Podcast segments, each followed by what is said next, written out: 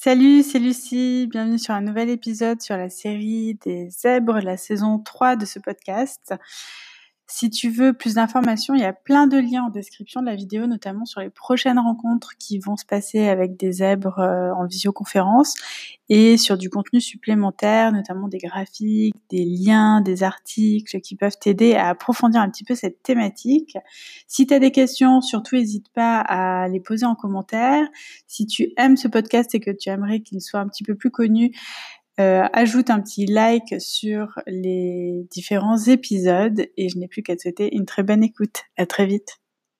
Hey, salut! Aujourd'hui, j'ai envie de te faire une vidéo sur l'émotion du zèbre. Alors ça va pas être une vidéo hyper facile à faire et je suis consciente que il va y avoir beaucoup de choses à dire. Donc elle va être un petit peu plus longue que d'habitude, mais en même temps, tant pis. Alors il y a trois trucs qui sont importants à savoir, c'est que d'abord, chez le zèbre, c'est pas qu'il a des émotions que les autres n'ont pas, c'est juste que tout est une question d'intensité. C'est quelque chose qu'on va utiliser notamment pour la mémorisation. Alors ça, c'est tous les humains qui font ça, mais le zèbre dans une autre mesure, c'est-à-dire encore plus que ça. Pour mémoriser, on utilise trois facteurs. On utilise un facteur qui est la mémoire analytique, c'est-à-dire les mots qui sont utilisés, la logique, la compréhension. On utilise la mémoire visuelle et la mémoire émotionnelle. Donc l'émotion, elle est là, elle est importante parce que donc c'est un facteur, à mon avis, de multiplication de la mémoire. Comme la créativité, comme le mental, hein, c'est quelque chose qui peut être très envahissant quand il est très intense, comme c'est le cas chez le zèbre. Alors, ce qu'il faut savoir pour commencer, c'est que l'émotion, ça fait partie des deux dimensions qui permettent de définir un zèbre, c'est-à-dire qu'il a un haut quotient intellectuel et ça va avec une hypersensibilité. Donc, ça fait vraiment partie de ce qui le définit. C'est vraiment la base. Par contre, on peut pas mesurer en fait son quotient émotionnel et c'est quelque chose qui va s'exprimer de façon très très différente en fonction des individus. Donc il y en a qui vont être hyper émotifs et qui vont montrer beaucoup d'émotions, genre pleurer dans n'importe quelle situation, être très enthousiaste. Alors il y a certaines personnes, moi je les vois notamment en formation, ne serait-ce que de les voir en visioconférence.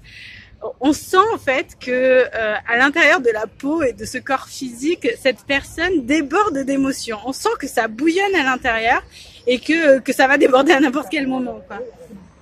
Moi, je vois vraiment le zèbre comme l'enfant qui essaie de colorier, mais qui peut pas en fait se contenir à l'intérieur du petit carré qu'on lui a dessiné pour colorier. Il a besoin de partir dans tous les sens parce qu'il est comme ça en fait, il déborde, il y a tellement de choses à l'intérieur que ça peut pas rentrer juste dans un corps physique, c'est pas possible.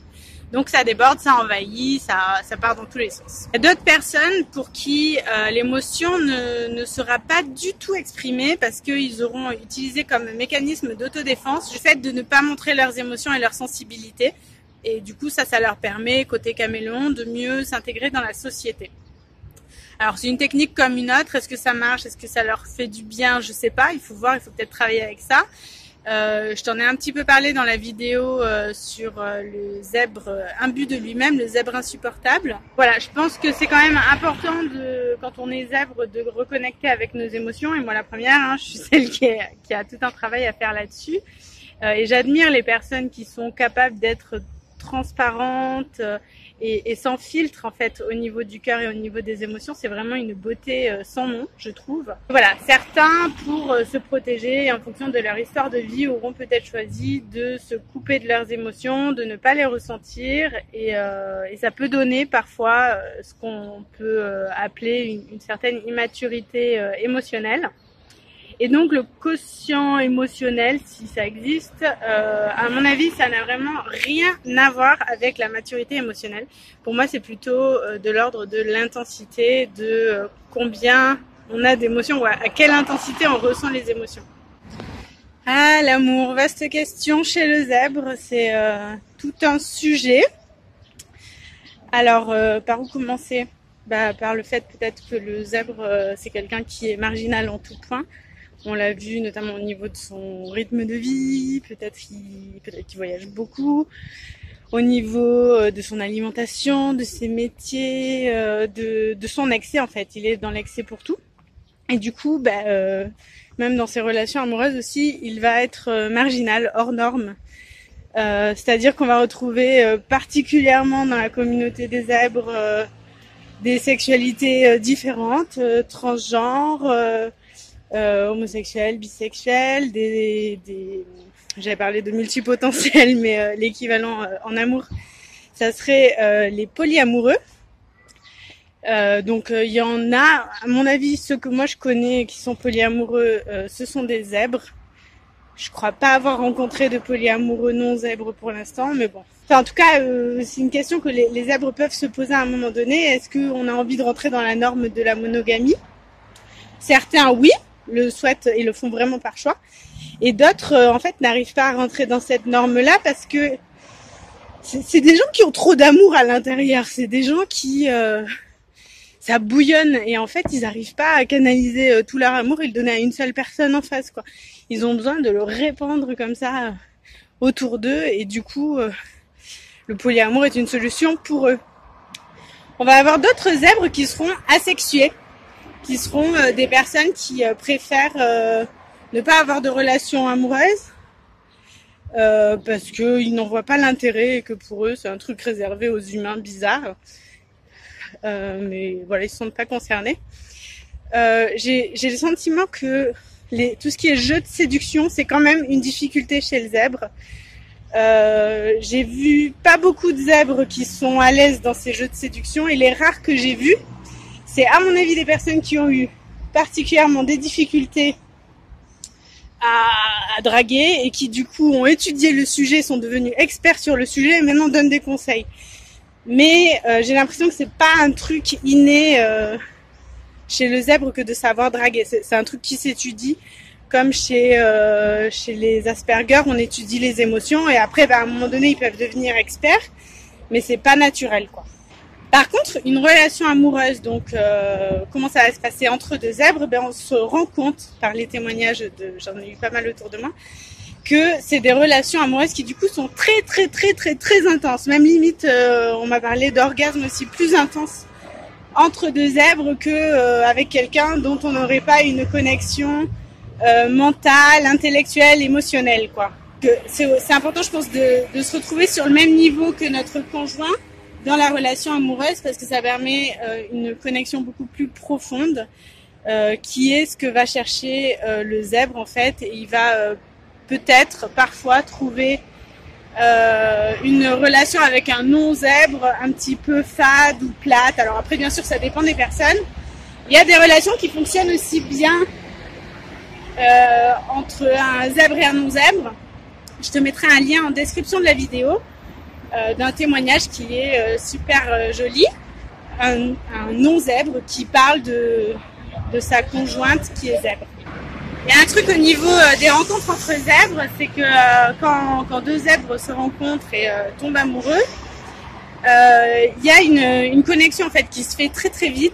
Il y a un voile de l'intimité qui tombe tout de suite en fait, même avant la phase de séduction, même avant qu'ils se rendent compte qu'ils sont attirés l'un par l'autre. On se rend compte qu'il n'y a pas besoin de faire longtemps les présentations. On rentre directement dans le vif du sujet. Et ça, que ce soit des collègues, des professionnels, des amis... quelles que soient les personnes qu'on rencontre, ça peut être même parfois juste dans la rue, il y a ce voile de l'intimité qui tombe tout de suite. Et donc ça crée une connexion forte très très rapidement.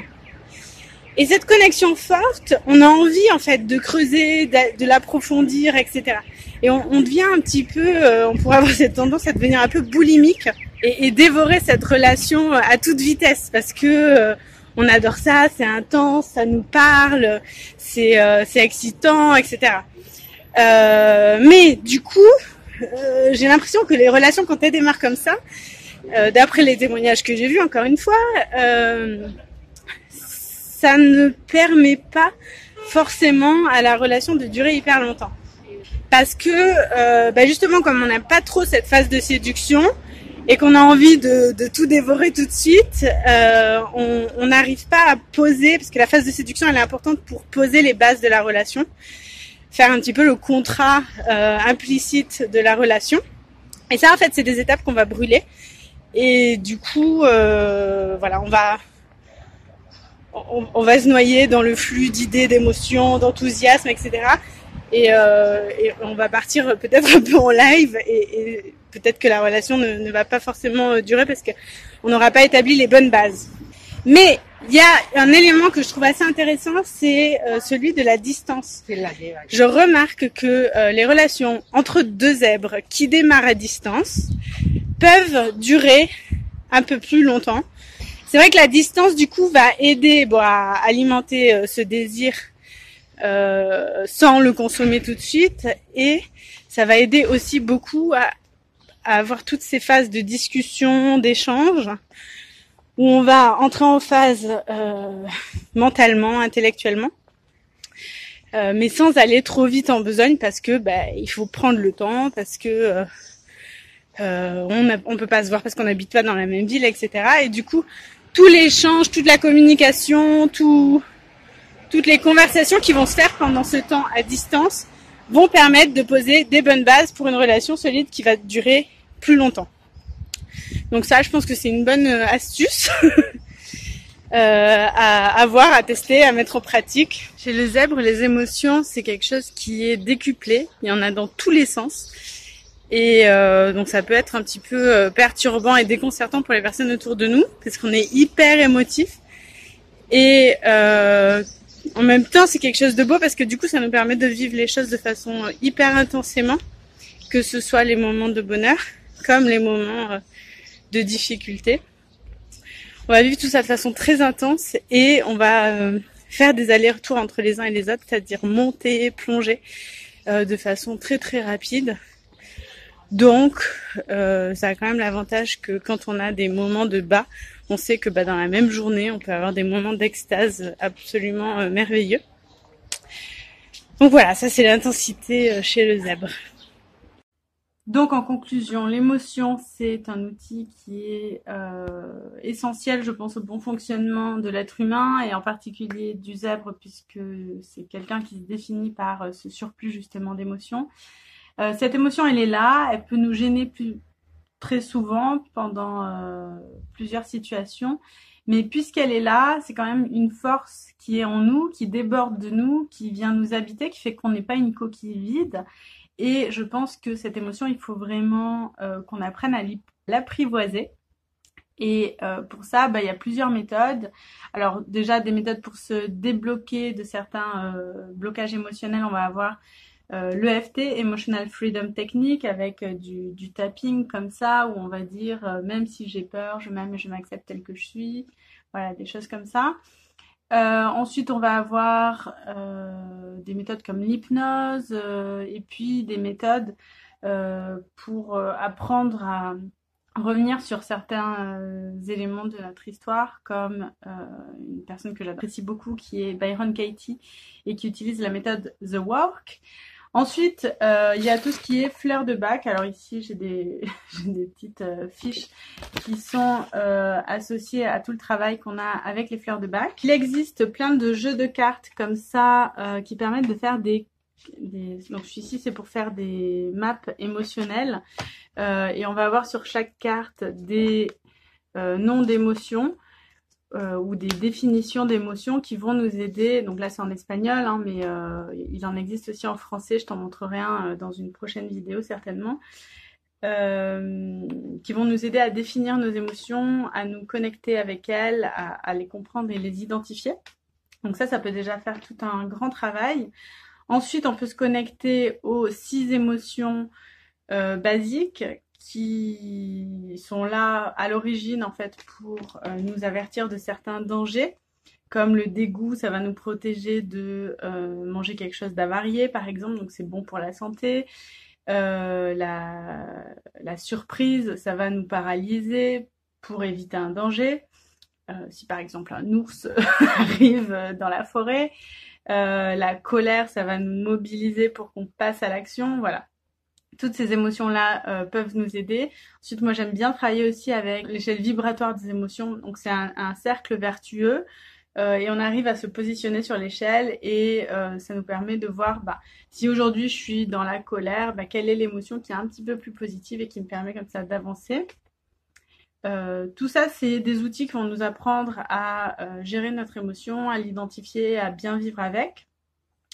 Je pense que les accepter et les utiliser comme un outil, c'est vraiment ce qui peut faire une grande force. Et c'est ce que font les créatifs, les artistes, les chanteurs. En nous transmettant toutes leurs émotions, ils arrivent à toucher en quelques mots, en quelques minutes, quelque chose de très intime et de façon beaucoup plus forte que ce que pourraient faire beaucoup de livres par la partie intellectuelle. En fait, la partie émotionnelle vient toucher le cœur de l'humain. Et c'est vraiment un outil de communication et de connexion qui est très intense. Donc, voilà, je pense que ça vaut le coup d'essayer d'apprendre à utiliser aussi cette partie-là de nous. C'est tout pour la vidéo d'aujourd'hui. Je te mettrai plein d'autres infos en description de la vidéo. Comme dans toutes mes vidéos, tu as plein d'infos en description. Si tu veux d'autres vidéos sur les zèbres, tu peux t'abonner. Tu as un lien en description de la vidéo pour recevoir tous les épisodes par email.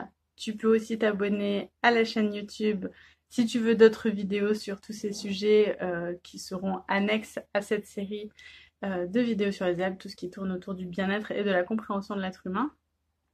Cette série de vidéos va bientôt toucher à sa fin. Il nous reste encore une vidéo sur la mémoire du zèbre, une vidéo sur la place du zèbre dans le Nouveau Monde et la communauté des zèbres.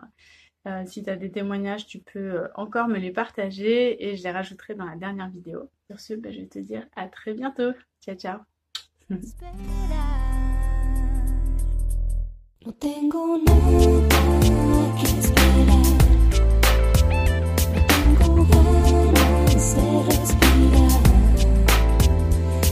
tal vez con esta decisión mi corazón pueda volver,